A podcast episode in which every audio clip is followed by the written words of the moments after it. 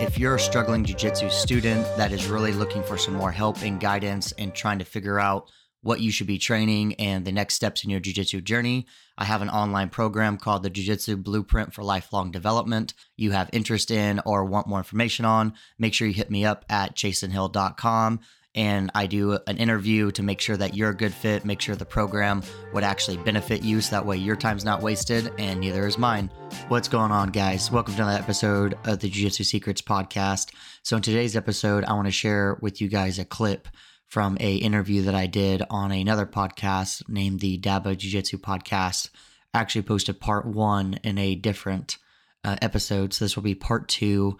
But in this clip, I'm going to be talking more about the white to blue belt journey, some experiences that I've had coaching students through this journey, and some of the awesome successes that I've seen. So you guys might get some helpful tips and tricks on that. And anyway, with that, let's get on with the episode. All right, so let's get into this topic. Um, what I got is what time frame can a student expect to go from white to blue? Um, and I know there's different scenarios with like, are they coming from wrestling? Or are they coming with a blank slate? Are they older? Are they younger? Um, I know with IBJJF, there's right now there's no time limit on white to blue. So just I guess I guess from your perspective, what's the earliest you've seen white to blue, and then what's the longest you've seen from white to blue? So I'm assuming you're wanting to have it in like months or years and stuff. Uh yeah. Um maybe trying to avoid injury time because I know that that kind of throws a different mm. different caveat into the mix. So mm-hmm. yeah, maybe maybe months, maybe years. I don't know if you yes. have a time metric or yeah, so I would say an average student is between a year to year and a half if I had to just put a blanketed timestamp on it. I've had a student finish it. I've had a student do it as fast as with no grappling experience, know anything about five months to I've had someone take four years. And so, so with, with, the five month that you said you had, is is that somebody coming from different background, judo or wrestling or no, nothing. Only just, jujitsu. They're just super athletic and they were well, they so at our academy that we teach and train out of, we have basically two main ways that we grade for a blue belt we have a technique proficiency. So they have to demonstrate the knowledge. So if I say, show me this arm lock from the guard, I'm checking to make sure that they know the steps and the details of the way that we want it taught. So I'm grading them based upon how they actually do the move, if it's right, wrong, whatever. So there's a, a proficiency component of that. That's one. And then the second is is how they are doing in like live training against resistance because it doesn't mean anything if you can't do it against resistance, right? So they and so in order for someone to test they have to have four stripes. And in, in, theory if they've had four stripes they should have gone through all of the curriculum several times right? And seen it enough to drill it to a proficient level. So that's kind of one metric. And then they actually have to then test for it. Sure. so this student literally just came like six days a week did every class didn't like miss came five six days a week was super disciplined. And then what I think really helped them was as they got to like their third stripe, I guess, if you want to call it that, they started working with me and doing privates like at least once a week or once every other week to kind of get them ready to clean up stuff for their test. So they really just took it seriously. They just, I mean, you could say they probably spent uh, I mean, a class is an hour, then they would do advanced class sometimes and then do a private. So they would, they're, they were training like 15 hours a week, probably. That's a lot. Yeah, that is a lot. So uh, I'm glad, I'm glad you actually touched on that because that, that could be end up being a topic for another time. But what I guess whenever you're getting closer to that next belt, maybe continually taking private so that you can clean up those things that you were talking about. I'm, I'm glad you, because I never thought about that before. But yeah, now that you say that, it makes a lot of sense. Yeah, one of the main ways that I encourage students to start taking privates, and this is not like a a pyramid scheme that I'm trying to run here or trying to get more money out of students, but like a lot of times students don't know any value of what they can like get from a private. They they they're not sure what they're looking for. They just think that like, wow, this instructor who's standing over me, something good must come out of it, right? And and that's not wrong, but I don't really even recommend private lessons to students until they've done at least a couple of months of jujitsu because they don't even know any what they what problems they have yet. They don't know what they don't know. Yeah, they don't know. So like I, if you're coming to class regularly, like I just just focus on that. And then whenever you start sparring after, you know, whatever amount of time and you start experiencing problems, then that's the best time to come do a private. So how I encourage students is if they don't want to do it on a regular basis, obviously, because there is a financial thing with that, is when they get to their third stripe roughly, I would say, hey, it's not a bad idea if you want to start doing them or thinking about it. And we allow for a split private. So if someone wanted to grab another white belt or another student and split the cost, then that's that's financially very simple to take care of.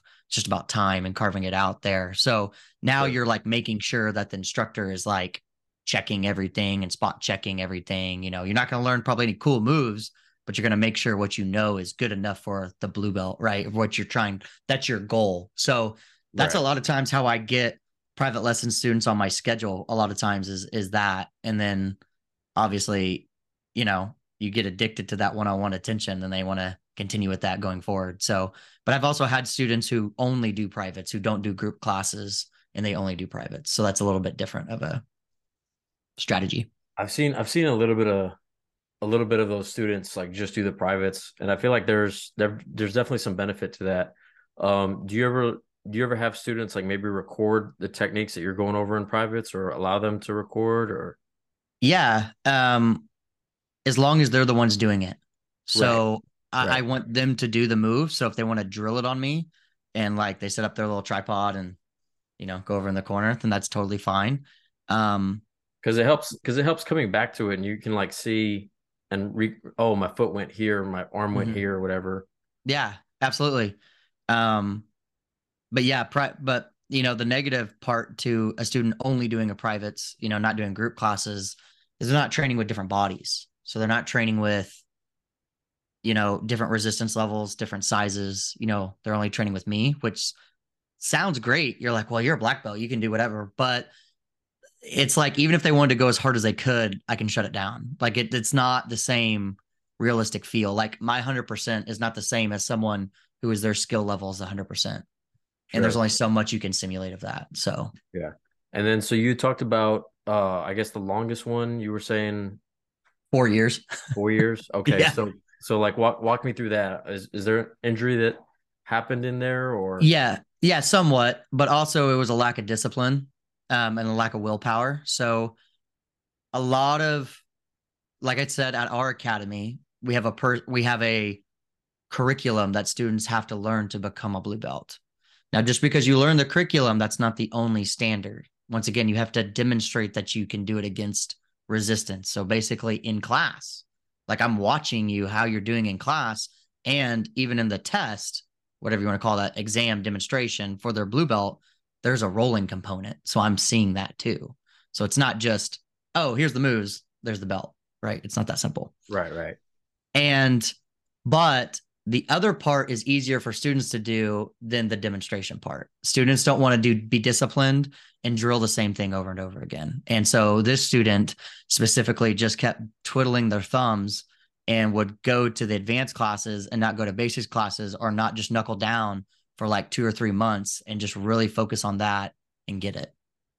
So their their their attendance I guess was very sporadic and and with with injuries and you know family mm-hmm. stuff that goes on it i guess it just naturally took that four years that but then they would also come for like four months pretty consistently and never do a basics class or never hit up an instructor and say hey i'm really wanting to do this.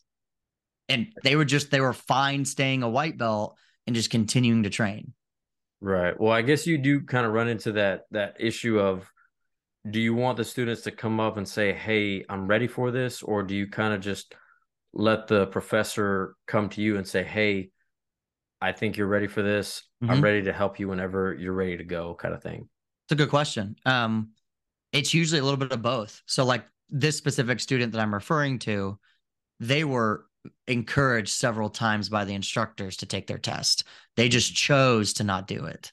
because they chose once again this is the discipline part and willpower they chose that they said that wasn't as fun or as high on their priority and they just didn't really care to do that if you guys are really enjoying this podcast i'd greatly appreciate it if you left me some reviews maybe some five stars whether you're listening to this on audible spotify apple podcast make sure you guys leave this five stars leave some nice words also share it with a friend you know, I don't charge anything for these podcasts, and my goal is just to grow it and help the jiu jitsu community. So thank you guys for supporting, and I'll see you guys later. Okay. So then I'm going to care about their journey as much as they do. Right. No, that makes sense. Right. Um, have you ever They finally seen... did get it though. Like I said, they finally did. Good for them. Hmm. That's a big step, but yeah.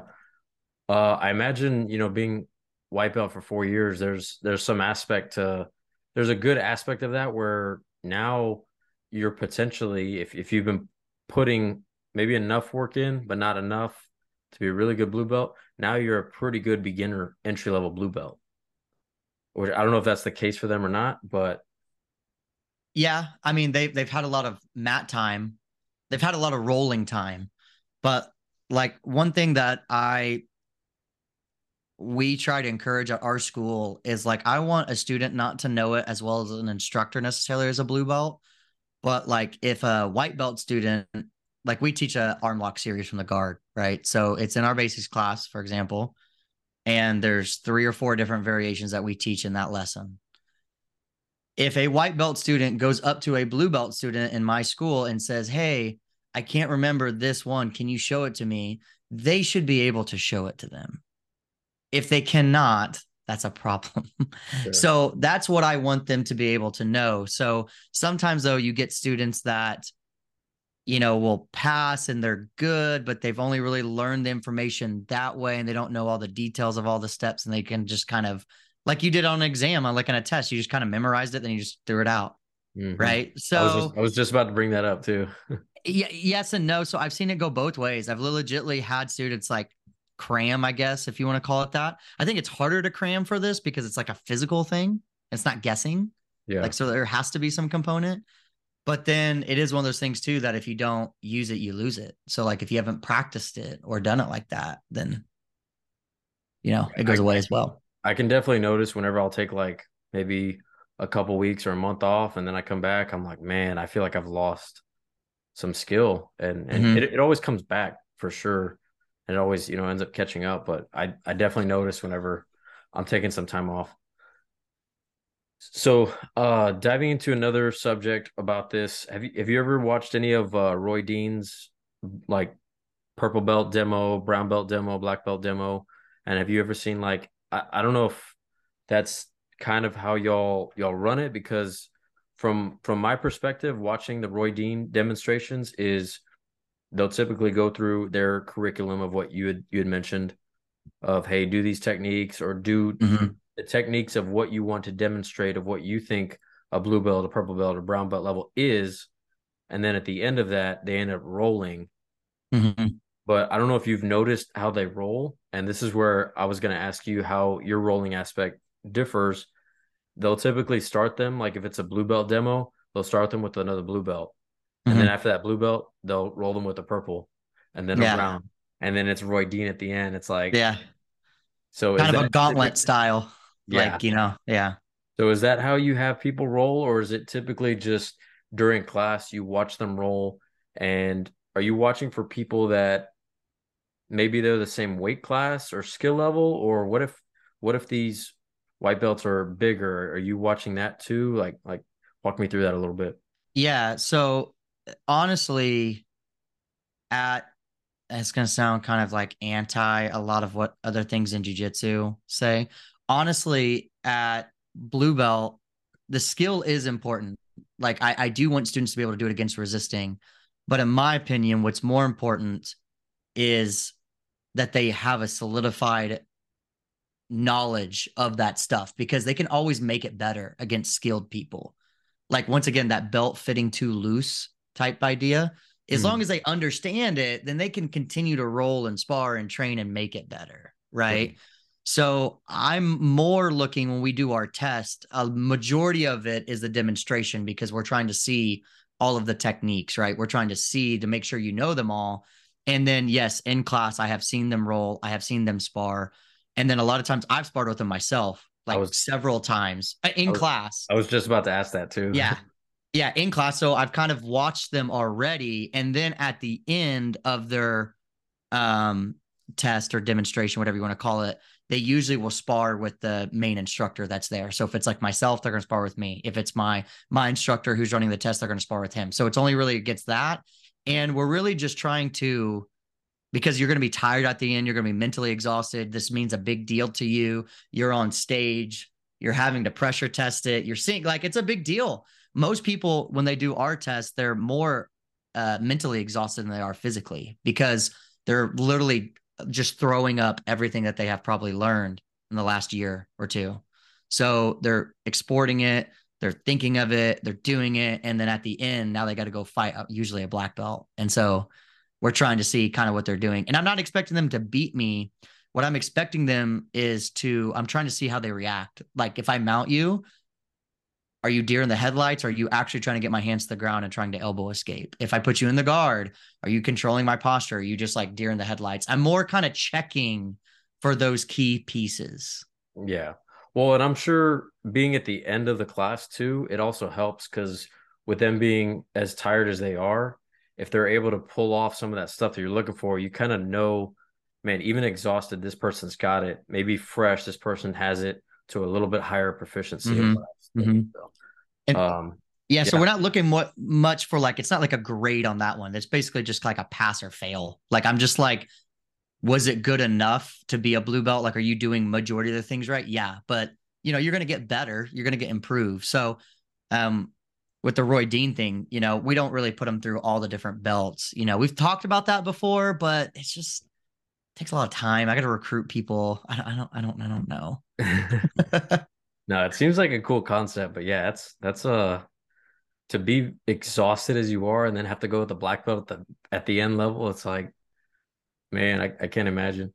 Usually what our students will say though is that they feel like that they earned it because they actually did like an hour to hour and a half like te- like they did something to earn it. Not not that saying that if you got your blue belt because you won a tournament and they promoted you on a podium, you did do something, you won. Like you did do that. But a lot of times you're just like, well, did I get it because I won the tournament? Or, and, and it might be that. Like, obviously, you had to put in work in the room in other ways. But sometimes students just get belts because they showed up to class one day and they're like, I don't really know why I got it, but I guess it's because I did good. But when you kind of put it into an exam format, it makes students be like, okay, I got it. Yeah. Well, and I've I've heard of other schools doing it where like they say, you know, each tournament that you win. I'm not saying this is a correct way at all. I'm just saying I've heard of other schools doing it where you win a tournament, you get a stripe. You win a tournament, you get a stripe. Wow. And and uh, that might be a topic for another time, but um, that's we we could dive down a rabbit hole on that one. Thank you guys again for supporting the podcast. In case you guys didn't know, I'm really trying to work on growing my social media presence, either on Instagram and on Twitter. So make sure you guys give me a follow over there of at Chasen Hill is both handles. It's also in the show description. It's a quick way to link over. This is the best way to also ask me about questions or topics you would like future podcast on. Also, if you haven't already, make sure you check out the YouTube channel. It has a lot of these topics just in video format. It's just another medium for you guys to check it out. And so that is a good way to also get some jujitsu help